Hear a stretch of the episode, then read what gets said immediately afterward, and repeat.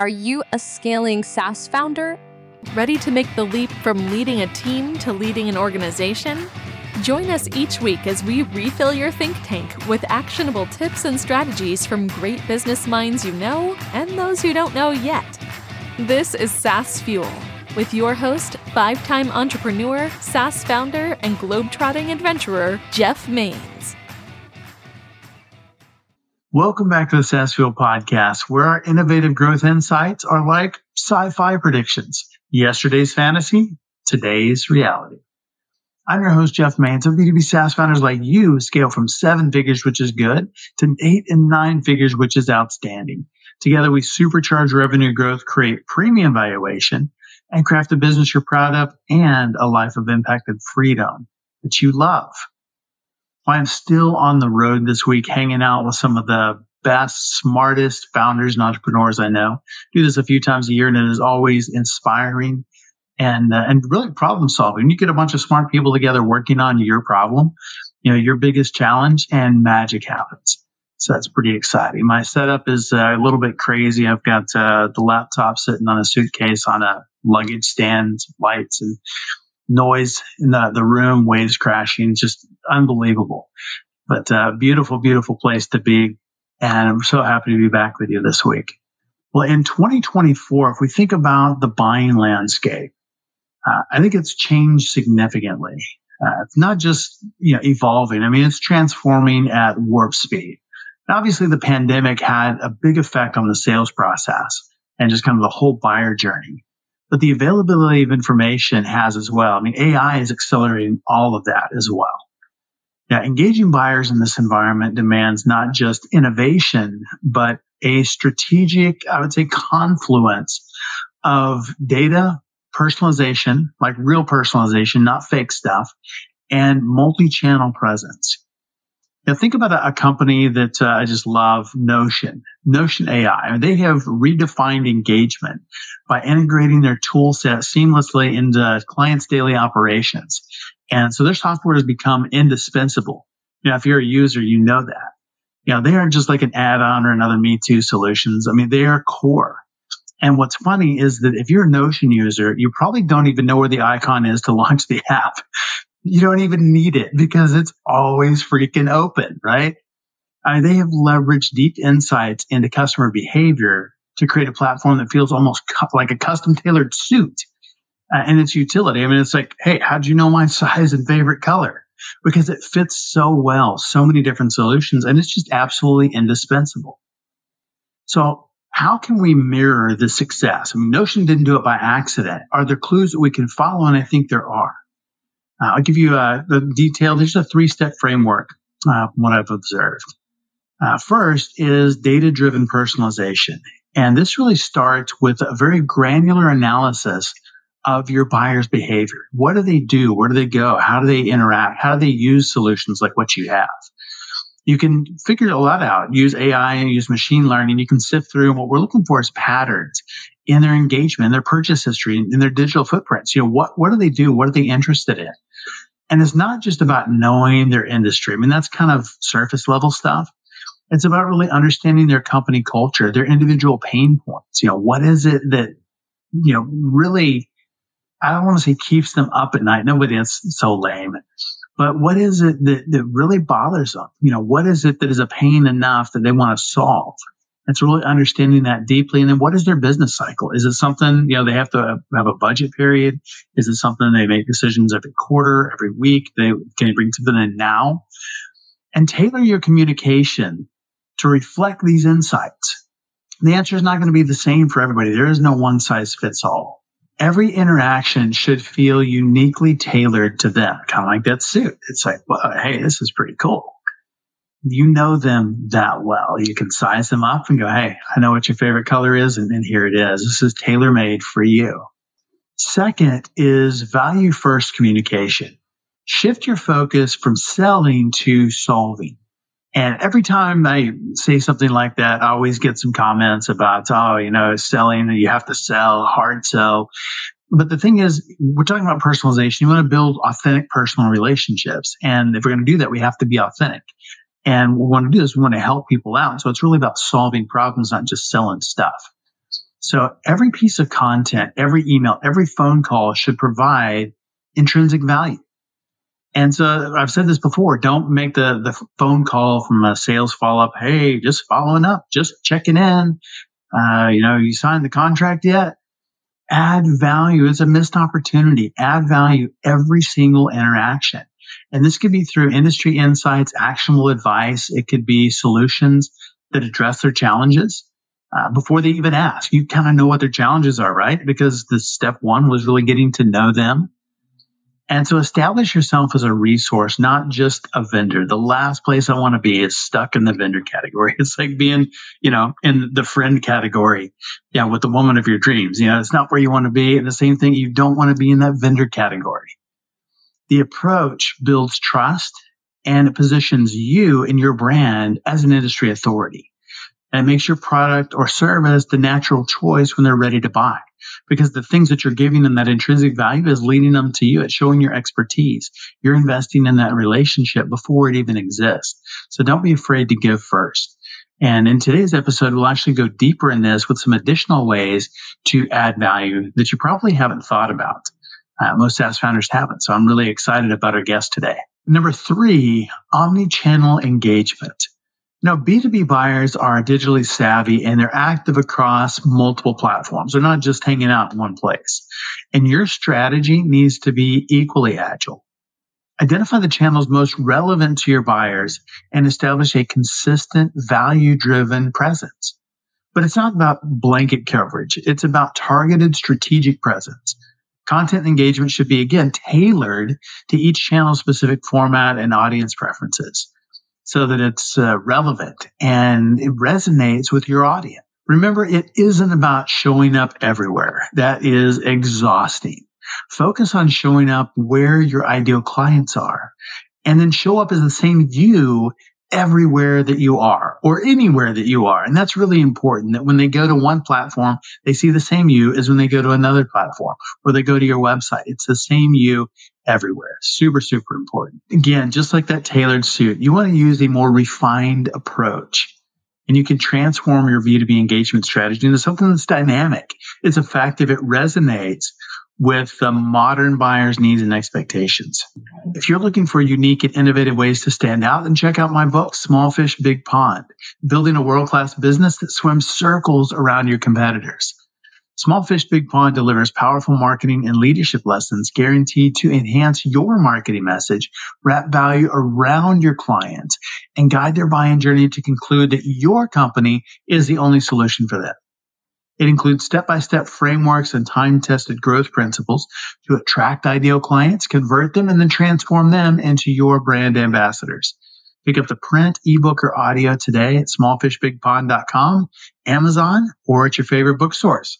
And remember, all book profits go to charity all the time.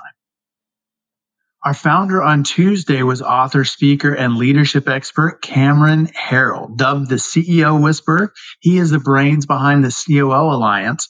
We talked about the unique role of the COO, the importance of a solid second in command, and how to run non boring meetings that get results. Our expert guest last week was a COO, like Cameron talked about.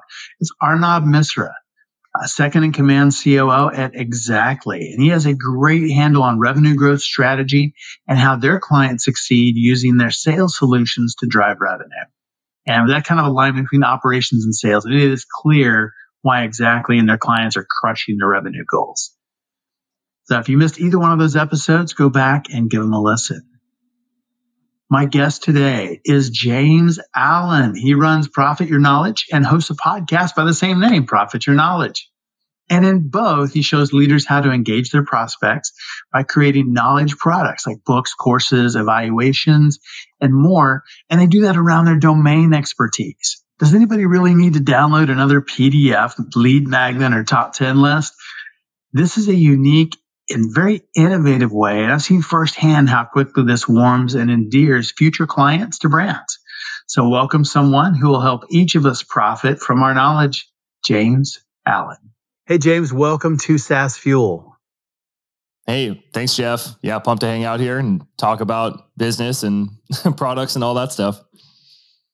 So the, the knowledge business, tell me about that. What does that what does that even mean? for the audience.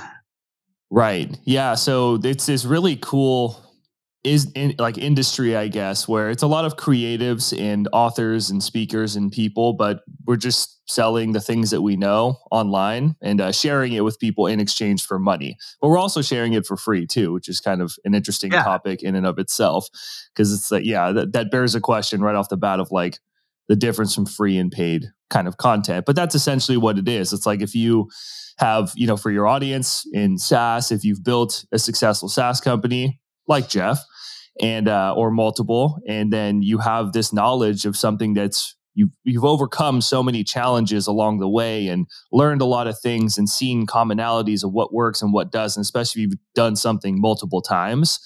And then um, you're really valuable to people because there's a lot of people, assuming that there are a lot of people in your niche, like with SaaS, obviously there's tons of people and sure. digital products and sort of stuff, coaching. You know, for me, there's there's so many people who are like, I wish that I could do that. And that's their dream. And then you have all this knowledge so you can help them and then you can turn it into a business. You can always help them for free, for sure.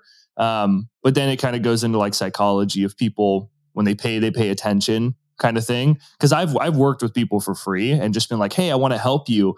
And they'll, they'll show up to a couple calls and then they just kind of disappear. But the people sure. that pay me, especially paying full, they show up to each call you know and they're they're more attentive and then they end up getting better results so it's yeah it's a really interesting kind of business but that's essentially what it is it's like you have a lot of lessons learned and now you can help people learn those lessons without the scars basically i like that so in the context of SaaS, a lot of them do blogs, they do posts, they do social content.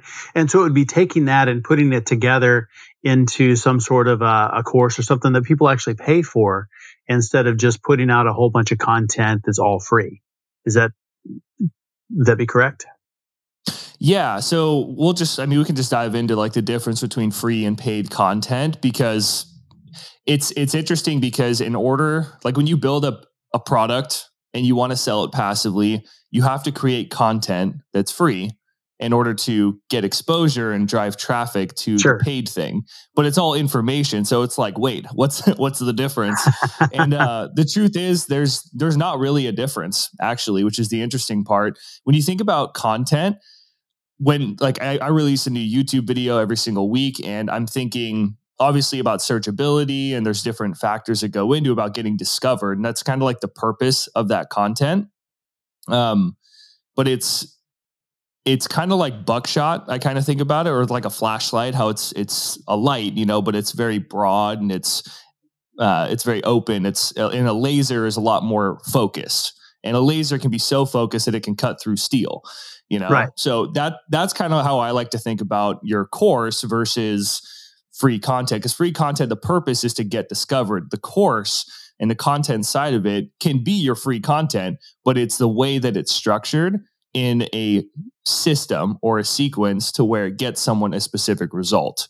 You know, it has a purpose to it. And when I think about a course, like people don't buy products, you know, they don't wake up in the morning and say, I just want to buy an online course unless they have one specifically in mind. But the reason that they would buy it is because excuse me, they want a transformation. They want an outcome that that program is promising to give them. And they're like, I'm willing to take you know an investment in myself or make an investment in myself to get that outcome. But that's what they're paying for is the outcome.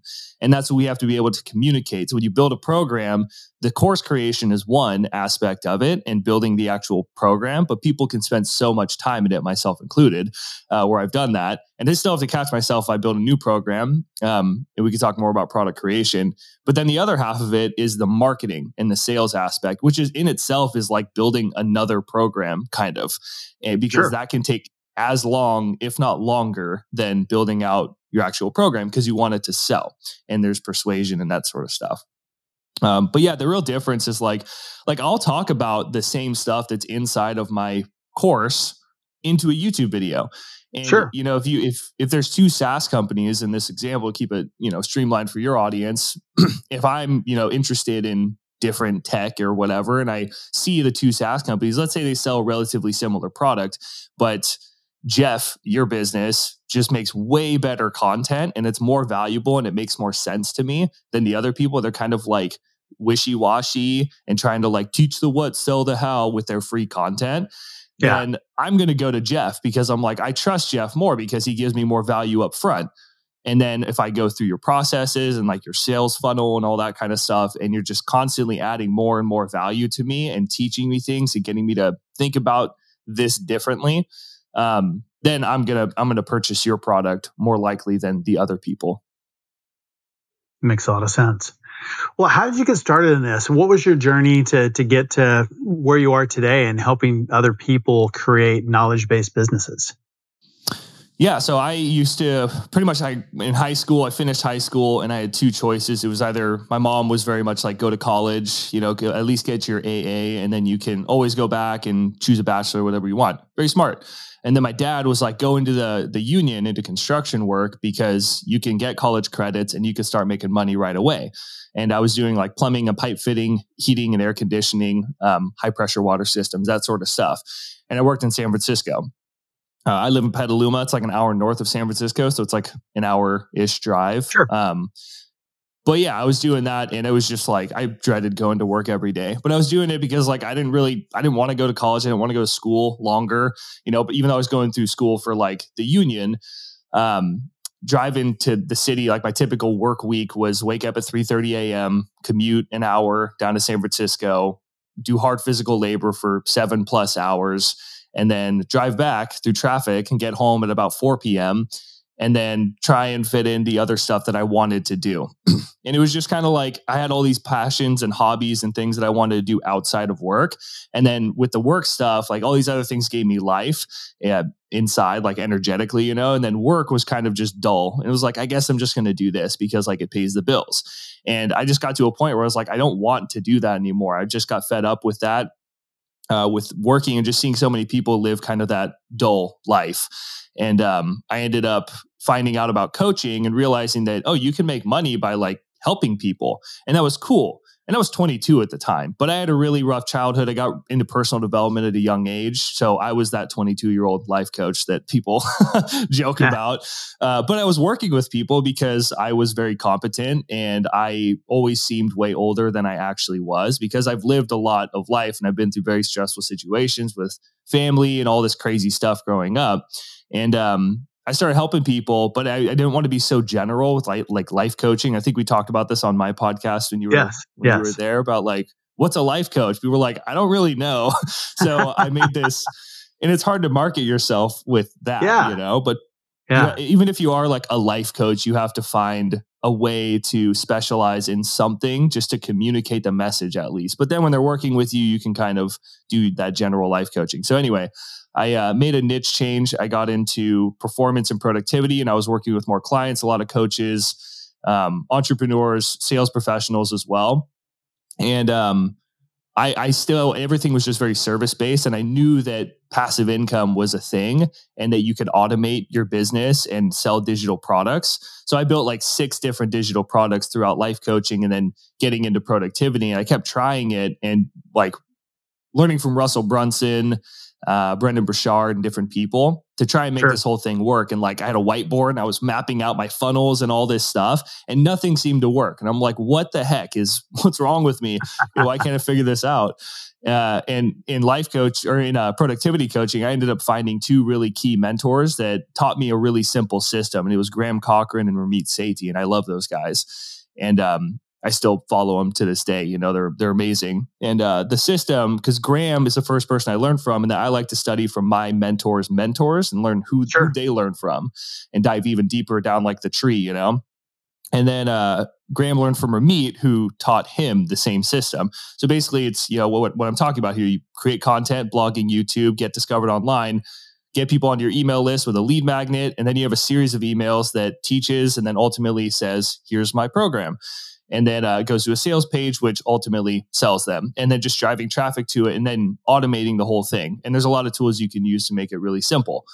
So that was the system. And I said, I'm going to do this different. I'm going to follow it to the T. And one of the biggest things they taught me was about like customer research and being obsessed with your audience and listening to them and finding yeah. the transformation, the pain points, and everything, and using their words that they're exactly saying on your sales page and in your emails and all this sort of stuff. And that was kind of like the big missing piece for me because I knew how to like create content, but it was the marketing aspect. And that was a huge part of it. Is like I never really took time to sit down with my audience or survey them and ask them what do you really want you know and find a product that they actually wanted because i would just do what most creators do, which is create something in a vacuum. We just kind of build it and say, I think people would like this because like it's I'm interested in it. And it's like no right, one cares. Right. You know? and this is where I, when I hear from my audience, people are like, I have hundreds of product ideas. Which one do I build? and it's like you build the one that your audience cares about and you talk right. to them and you can you can pick like i have two different products right now so what i did that i'm thinking about building and i know that they would be valuable based on conversations i've had so i send an email to my list and I was like, hey, I'm thinking about building a product in the near future. Here's option one, here's option two.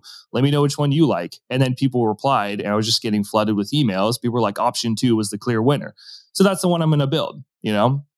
Um, but yeah, anyway, I started uh, learning, following the system, and then I made uh, my first passive income sale. I remember waking up and seeing I made $200 overnight. And I've done like 10K days and that sort of stuff. But making $200 totally like automated was insane. It was just like the coolest thing in the world because I never had met the person ever in my life. And it was all just from free content, emails, and a sales page, pretty much, and a couple automations. It's just really simple. And then a few weeks later, I made another one at 297, which was like the second tier to the same product. Uh, and I was just like on cloud nine. It was amazing. So I started meeting with my passive income clients and I always ask people like, what's a win since the last time we spoke? Make sure they're making progress. And uh, one of my clients, or a couple of them, were like, which one? Or uh, they they said, uh, can you like kind of help me with that? Like, what what's a win that you've had? Uh, so I told them about the system and everything, and that's where they asked me like, can you help me do that? And I'm like, I guess you know, it's kind of related to productivity, like build a system, make money without doing extra work. You know, it's productive. Um, and then yeah, I, I, helped this one woman and we built a system. It took a couple months. When she got it launched in the first couple weeks, she made like fifteen hundred bucks. And I was like, wow, I actually kind of have like a knack for this. You know, I was just kind of teaching what I had learned from my mentors and um, using my own experiences and whatnot.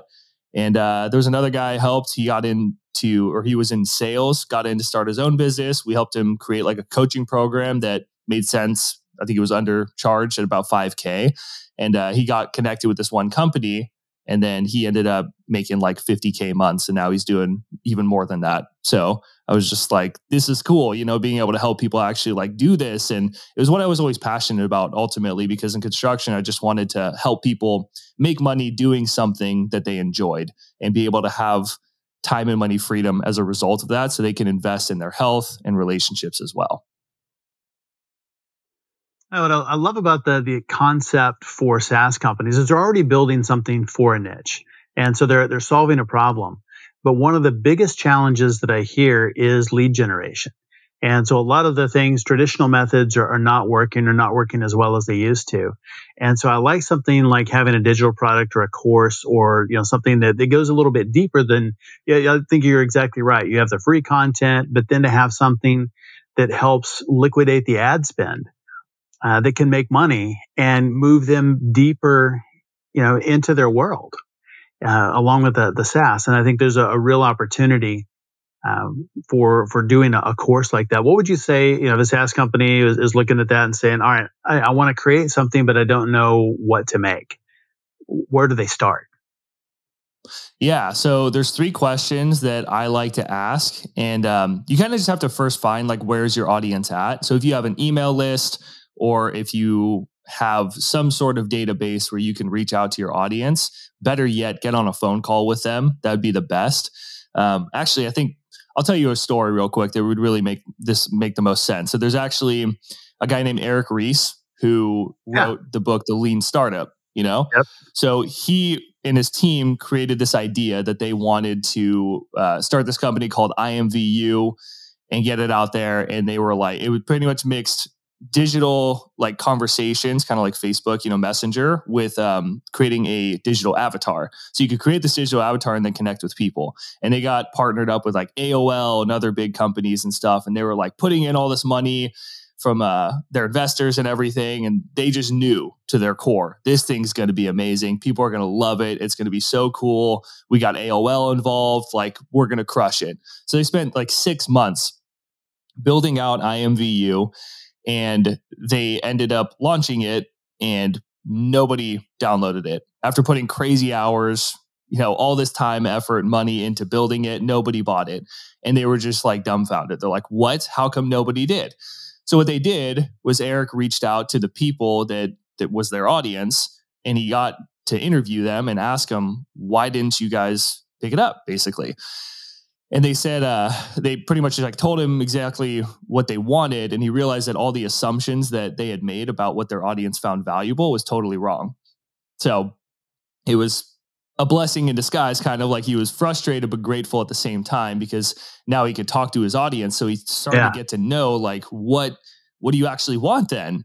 You know, and then they uh they told him what they wanted, and he was just like, okay, like we're building the total wrong thing. So then what he started to do, which is important, and this relates to SaaS, and I actually talk about this even when people don't really know about SaaS. I say it's really big in the software industry. Um, is he started creating minimum viable products so yep. just early basic version of a product that is built up over time with customer feedback. So it's getting something like the bare bones of the transformation. That's how I like to think about it when it comes to product creation that people want, the transformation they want, and just get it out there to where it's like it's good enough. But it, it could obviously use a lot more. But don't assume that you know what the more is. Get, get it good yeah. enough based on what people said get it out there. And like I said earlier, building the product versus the marketing side, the, the emails and the copy and stuff can take just as long as building the product. So if you just build a product quick with screen shares, uh, like showing how your program works or something, or um, you know, I, I, mean, I did this with uh, with my Kajabi product. So I'm a, an affiliate for Kajabi, and the whole program is just screen shares. Uh, because when people sign up under my link for Kajabi, um, they get a free course by me called Kajabi Kickstart, and it walks them through how to set up their whole marketing funnel inside of Kajabi. So the whole thing is just screen shares, except for my intro video. I'm like, hey, welcome to the program. But it's super simple and it's five lessons, and people like it because it's really short, it's really simple, and um, yeah, it's really it, it's just it's easy. So that's like kind of the big thing I recommend. But the kind of question that comes up is how do you structure a conversation like what do you actually say to find this transformation and there's three main questions i like to ask the first one is what's your biggest challenge or frustration uh, related to blank whatever your product idea is. You know, so I want to make a product about podcasting and how I've been able to use my podcast to create a lot of opportunities and grow my income and my business as well. And that was the yeah. option too when, when I said earlier, if people were like, I want to know about that. So I'm going to make a program about that. But this is like what I would do. I would talk to my audience, get on the phone with them, ask people. When I do podcast interviews afterwards, I can ask people, hey, do you mind if I just ask you some questions? You know, like just get in conversation with them and say, what's your biggest challenge pain or frustration related to podcasting in this example. And then when I find that, that's like point A. Point B is going to be what's your biggest hope, dream, or desire related to podcasting? You know, and I can ask people this, and I'm writing all this stuff down. And then the middle part or the third question is what's your biggest barrier, obstacle, or uncertainty that's kind of getting in the way? It's like the brick wall getting in the way of you getting from point A to point B. So where are they at? Where do they want to be? What's getting in the way? And that's really all the information you need to know. When you have more and more conversations, you run surveys and things, you start to notice trends from the data and you can see, oh, a lot of people are struggling with this aspect or even if you're trying to figure out a product idea if it's not like podcasting specifically in my example like i know what the product is i want to build but even if you don't know and you're just trying to find a product you could say what's your biggest challenge related to your area of expertise? So i could say like what's your biggest challenge related to starting or growing your online business? It's very much it's a lot more broad and then people sure. could tell me like oh it's getting leads. It's growing my audience is the real biggest one. So if i'm looking at the data from where they're at and where they want to be everybody seems to be talking about oh i really want to grow my audience. Then i can say oh okay well i'm going to build a program about audience building you know and uh, I would use keywords from what they said to kind of come up with my title and that sort of stuff. And then after that, once you find that transformation, you just create a really simple outline. Don't just go build the program. Make a simple outline, a Google Doc or something, and just write out here's point A, here's point B. What are five to seven steps that this person can take to get from point A to point B? And the steps are going to be your course lessons or your screen shares, or it could just be your video. You could pull up your phone camera, like yeah. make it minimal, minimal, you know, simple. Uh, as long as it's semi decent, but what's crazy is like with a phone, you know, you can hold out your phone, make a really high quality video. Yeah. And, and, like a tripod. Yes. It's it's wild. And you can get like a lapel mic or use your headphones if you want better audio. Like you don't have to get super fancy. I think people get hung up on that. Um, but yeah, your lessons become the mini transformations that lead to the big transformation, which is what they want. And that's really what it's all about is transformation. Because again, people want that outcome. So you're going to lay out the different steps to get them that big outcome. Yeah, yeah. I think so many SaaS founders miss out on opportunities like that. I mean, maybe even level one is, you know, writing a book. And that, that may be too much to start with, but we've seen a number of, of SaaS companies do really, really well uh, you know, Trello, for example, you know, two different books uh, about project management. And so you look at that from the outside and it's like, eh, the software is not for me. I'm not a project manager. But you read one of those books and you go, oh, now I get it. You know, the dots have been connected, but you could take that same thing and turn it into a course. Or, yeah, you know, if you have a, a SaaS, yeah, Oh, I think the course is way easier because you're you're really focusing on like that, you know, A, B, what are the steps to get from A to B? Just a, a very simple journey. And then the, ultimately the result is buy the software. So, you know, you, yeah. you're, you're buying software to do something. Well, how can you do that? Maybe you teach them how to do it manually. And, uh, yeah. you know, you're, cause they understand the process then. It's like doing, you know, long division. Right. I'm never really going to do that. I don't want to do that. I want to use a calculator, but I understand the process. I'm like, oh, now I get it. I need something to automate that. And then they buy your software.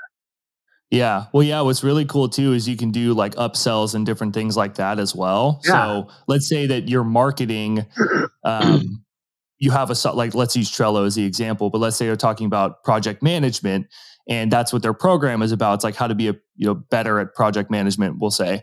And then people are like, I'm going to buy this program. It's like 50 bucks or 100 bucks or whatever it is. Yeah. And then there's an upsell page that can be, hey, thank you so much for buying the program. I think you're really going to enjoy it. Real quick, I just wanted to offer you a free trial to try out Trello or something like yeah. that. And it can get people onto a 14 day free trial. I think Trello is free where you, they have the paid version. Yes, but like ClickFunnels would do.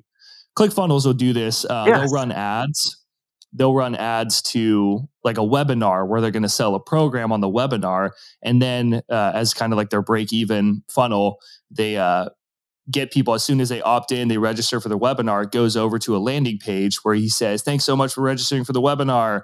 Uh, you can get a 14 day free trial of clickfunnels right now you know? So by the time you get onto the webinar you'll have everything ready. You can use the information from the webinar with your clickfunnels account you know, and then he would get a ton of people signing up for his ClickFunnels account. A lot of people unsubscribed, you know, but a lot of people stayed sure. too. And that's where they ended up right. making month over month a lot of income.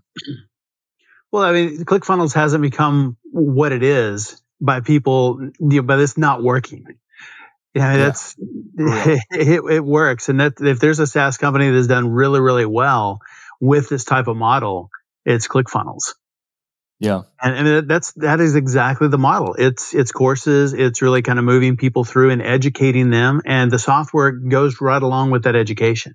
So the thing yeah. that they're wanting to do, here's the tool to make your dreams come true with along with what you're learning, which I think is a, just a brilliant combination. It is, and that's what I do. Um, I haven't made a software though, but I use Kajabi. So sure. every co- my business is very streamlined. It's all information based, but I have my coaching, I have my programs and courses, and then I have uh, my Kajabi affiliates. So I make passive income from my Kajabi affiliates as well. It's like an extra side thing.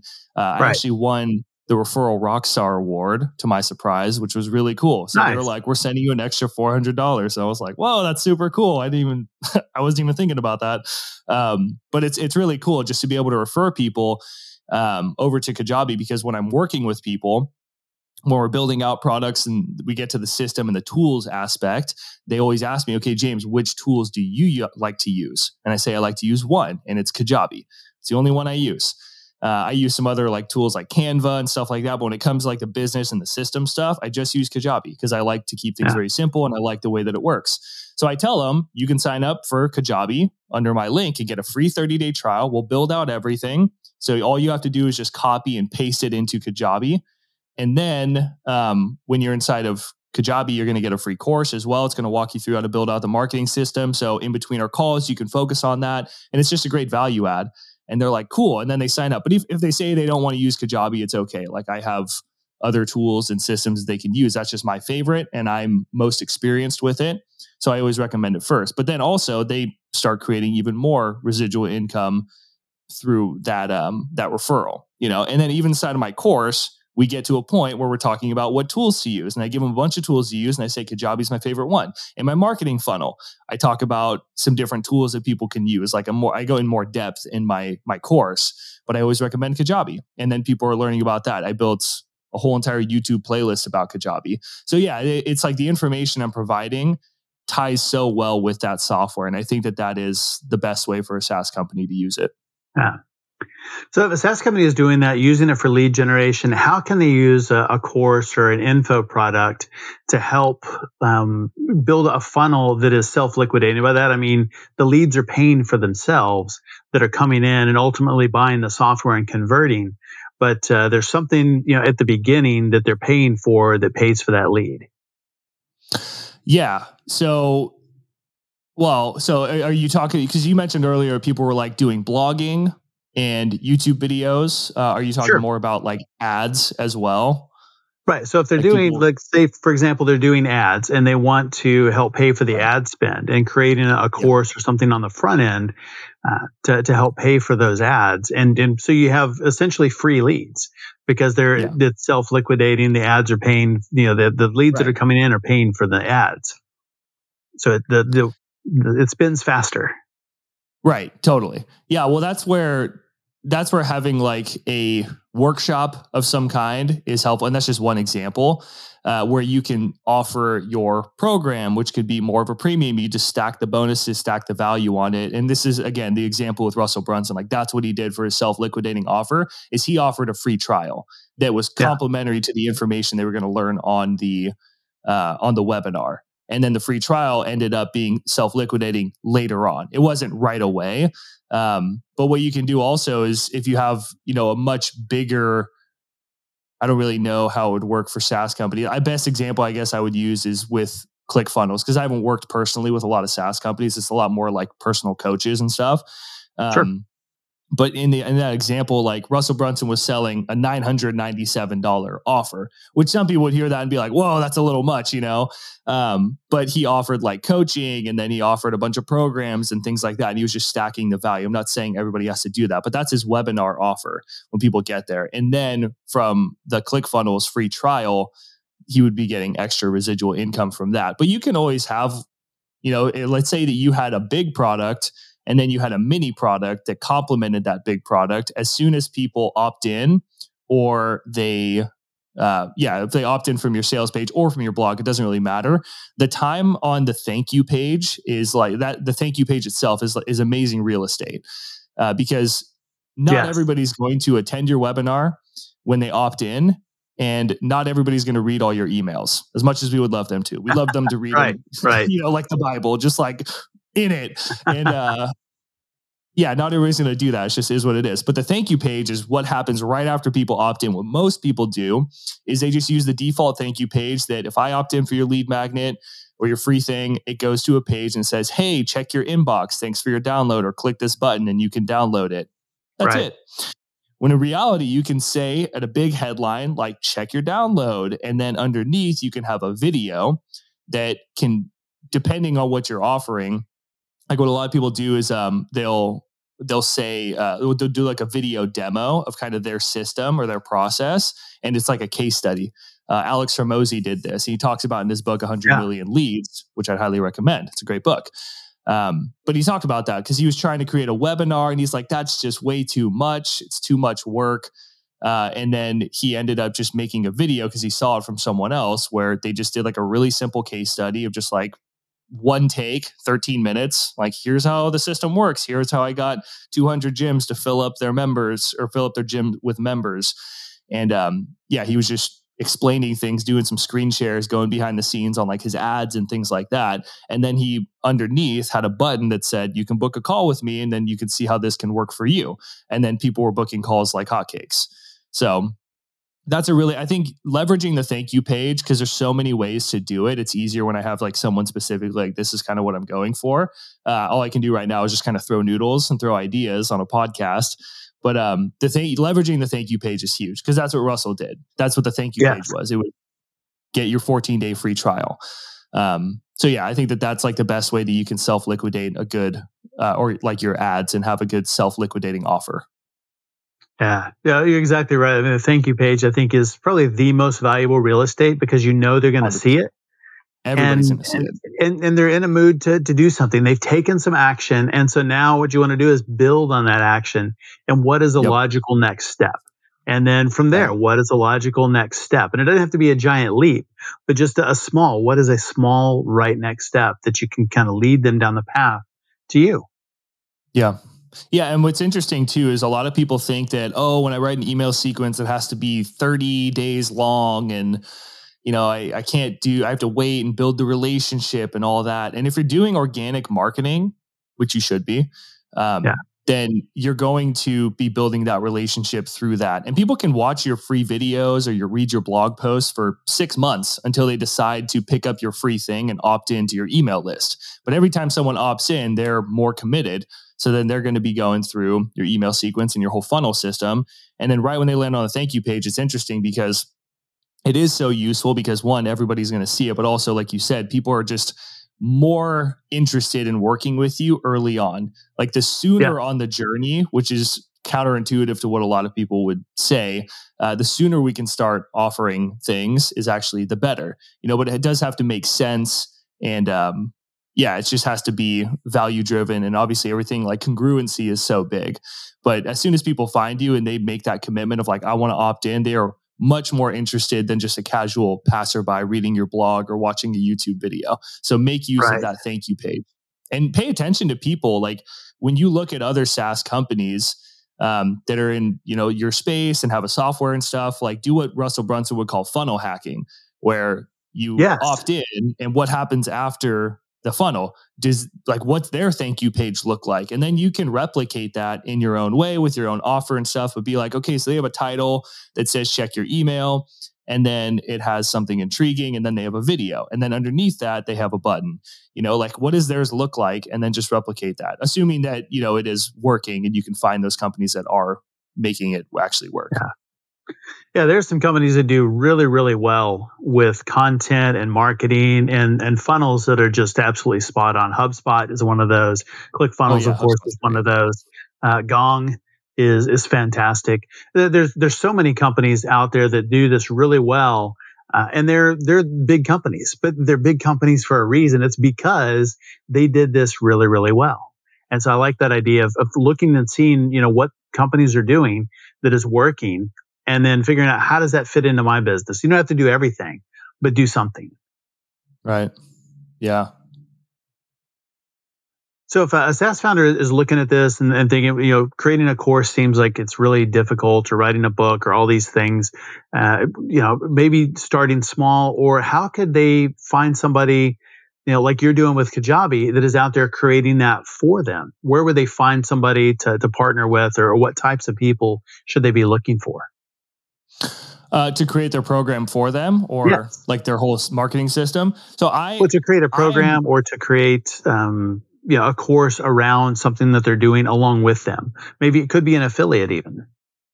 Right. Um, well, yeah, I mean, like that's what I do. I don't, I mean, I think that you as the, you know, the main person, if you're the SaaS founder, kind of like Russell Brunson also talks about, I'm just using him as an example here. He talks about like having a hero and it's important to have that hero. So I think it's important for you as the person, like Jeff, if I'm learning from you, I read your book and everything says Jeff Mains, that you should be the person teaching your program.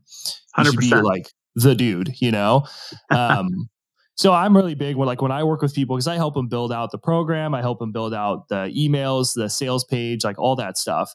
And I kind of teach them and I help them get set up with a good foundation. And I say, go give it a shot. Let me know what you come up with. And then we feed, we get feedback and I give them feedback because I'm just big on like teaching people how to fish instead of like doing it for them. Like I can write the emails and I can write the sales page and stuff yeah. for people, but I'd rather have them learn how to do it because it's just, it's skills. And I love skill building and you learning how to do that. But like, if you really want to just kind of get this thing built i mean yeah hire hire a coach like obviously me i can help you with that kind of stuff but i'm not the only one there's plenty of other people other options out there um, and i think it's more important to learn how to have someone teach you how to do it and be a really good teacher for you and give you like a good system uh, which is like stuff that i'm adamant about for my clients and uh, yeah and just you know start small and the thing about like the minimum viable products too is that you can create a $50 product. Like I'd say you go don't go no lower than 50.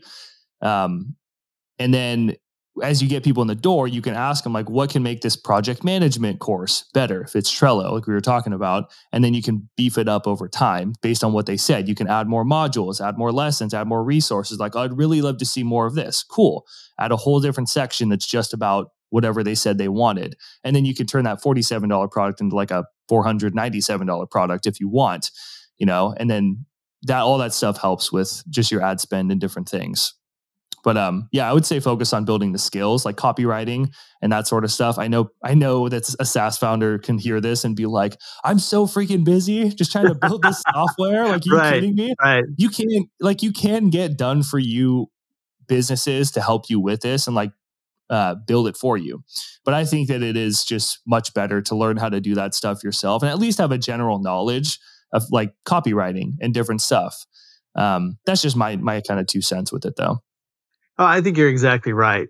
That uh, you know, there's some things that outsource well, and there are others that don't. And and if you can do this yourself, it's it's not that hard, especially when you have a, a roadmap to follow. I think that's really important. Is is making it really easy. Uh, but then you know doing it because it, it increases the value of the brand. It increases visibility. It it you know builds that know like and trust with you know the the founder and uh, the company and and that brand instead of building it with some other brand. So I, I, absolutely agree. I mean doing it yourself is is a thousand times better than than trying to outsource something like that Right. And it's better just to have guidance of some kind if you're totally green to this, where like when I work with people, yeah. it's like I'm like the bumpers that come up when they're trying to learn how to bowl. Otherwise, if the bumpers aren't there, they're just going gutter, gutter, gutter. And they're like, what the heck? Why isn't this working? Right. And they'll come Yeah, this isn't any fun. Here's things that, yeah, it's not fun. Here's things that help me. And then they're bowling and they you can go slow or whatever, but you know, they have a much better chance of making it happen. And um, I think it is really important just to find, but it's tricky because like we talked about this on my podcast too, just about the industry in general and how I think there's a lot of people who kind of screw people over and like bad investments and mentorship and that sort of stuff. Yeah. Me personally, I'm not just trying to like promote myself or anything, but like, uh, I mean, obviously I, I am promoting myself, but at the same time, it's like, I just wish that more people kind of took the care that I do in this space because I feel like there are so so many people that just want the quick buck. And for me, it's so much more about reputation than just making money, you know, with people yeah. and just making like a quick buck and going away because it's really amazing skills. I mean, there's people who they they have so much knowledge and ideas and gifts that they can share with the world that people would pay for you know to learn how yes. to like cook for example. Like people would do that. I met a girl this woman was teaching people how to sell socks on the internet and she was making a course about it. And i'm that's like awesome. Are you kidding? She was on my podcast. It was like a, an older episode.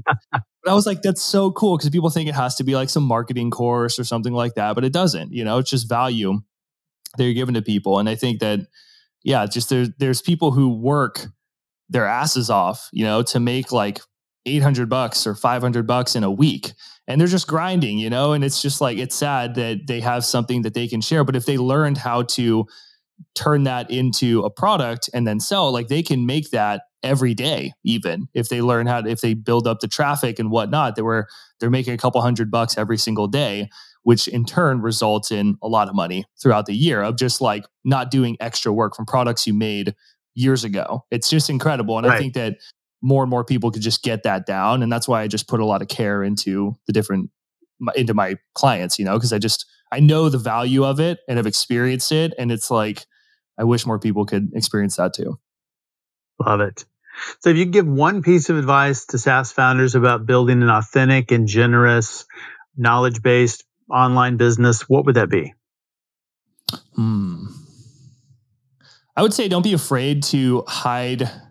Don't be afraid to not hide like the good stuff. You know, a lot of people think with free content, oh, I got to cut back versus my other, you know, my paid content. And like I said earlier in the beginning of this, it's it's about the the flow of the content that matters more because free content's like we're going to talk about this then we're going to talk about this and then this and that's where it's kind of all over like buckshot like i said um, yeah. where yeah, the the paid content is the sniper rifle. It's like very precise. It's here's the transformation to get this specific outcome if that's what you really want, like project management or something like that. And I would even say on top of this, like make sure that you're adding real value the best you can, really teaching people going above and beyond your competition up front because that's a hurdle that people can have. It's going to make me as a customer see you and compare you to the other person, if your free content is better, I'm going to consider buying your program more. Absolutely. And on top on top of that is showing more of your team. And because like you know people people want to buy from people so if you can show a behind like if you have a youtube channel and you're hey here's behind the scenes of trello that'd be so cool because i used to use trello i don't use them yeah. anymore but i had a, a period where i was using them and it's like if they make content about not just project management. Here's how you do this, how to do this, but like here's us. And on top of that, we also teach you how to how to do things and project management, how to use the tool. Um, but like a behind the scenes inside of the office on like a normal day in the life of Trello, like the CEO of Trello or someone inside of it, you know, um, I think that that would be really cool. And I for, personally, if I see that, it makes me more connected with the people behind the software, and that therefore it makes me want to be more connected. Like Russell Brunson, great example. You know, he's just he shares stories, his personal stories, and that kind of stuff while he's teaching as well. And yes. it, it's what makes ClickFunnels so attractive to people because he does a lot of that. He's an incredible marketer, and I love learning from him as well. Yeah. But I think that that would be like probably the biggest thing. Like lead with as much value as you can up front your program is the streamlined step by step of that, but you can teach the same stuff, just kind of it's not streamlined and step by step. And um, yeah, show more of who you are. I think that's really the important piece. And it's become more and more important with more and more people flooding the online space. Yes, without a doubt. Well, James, where can people learn more about you online? Yeah, so I have a YouTube channel, uh, Profit Your Knowledge, or you can always check out my podcast, Profit Your Knowledge, where I interview different experts like Jeff Mains and uh, a lot of cool people who like make businesses out of knitting socks and stuff. So there's a lot of really cool information on there. But if you do want to get more of kind of like the clear cut, like how do I build products and do customer research and copywriting and that sort of stuff, that's definitely my uh, YouTube channel. And then if you really want to just get all in and figure out how to use this system that I've learned and that I still use to this day and help my clients with, I made a, uh, a short five step guide that shows you how to earn your first $500 per month of passive income. Obviously, you can make a lot more. It depends on audience, you know, that sort of stuff. But um, yeah, that's that's a good place to start. So you can get that at profityourknowledge.com slash guide. Or if you just go to my website, the whole website is built around that. And uh, it'll get you on my email list too, or I'm always sending extra valuable stuff. And uh, I make some offers every now and then, but uh, I lead with a ton of value on there. And there's a lot of a lot of cool things you can learn. Outstanding. James, great conversation. Thanks for being on SaaS Fuel. Yeah, thank you, man. Thanks again, James, for coming on the show and sharing your insights and innovative approach. You can learn more about James at profityourknowledge.com. And be sure to check him out on social and give his podcast a listen as well. I was interviewed on there a little while back. Profit Your Knowledge. All links, highlights, resources, and full show notes are available at saasfuel.com. Subscribe or follow us there. And of course, check out our YouTube channel as well. Full episodes, shorts, business growth tips, everything you need. And you know what? Everyone who subscribes this week gets a self driving desk chair. How about that? Roll around the office or home with a precision GPS navigation Teslas have nine cameras. This desk chair has 10. Coffee breaks have never been so cutting edge. Well, join us next week where our founder is Adam White, who has created and sold over 20 internet, ecom, and SaaS businesses. Super insightful conversation about how to find a need and fill it quickly in a way where other people see huge value in what you're building. And next week on our SaaS Fuel Expert Series, we have John Barrows. If sales in today's market feels like a little bit of a cat and mouse game, John brings up to the minute strategies to finish out 2023 strong and set up for a record sales year in 2024. So I will see you next time. And as always, enjoy the journey. Thanks for listening to SaaS Fuel. Full show notes for each episode, which includes a summary, key takeaways, quotes, and any resources mentioned, are available at saasfuel.com. Be sure to follow and subscribe wherever you listen to podcasts. And if you're enjoying the content and getting value from these episodes, please leave us a rating and review at ratethispodcast.com slash saasfuel. We'll be sure to read these out on future episodes.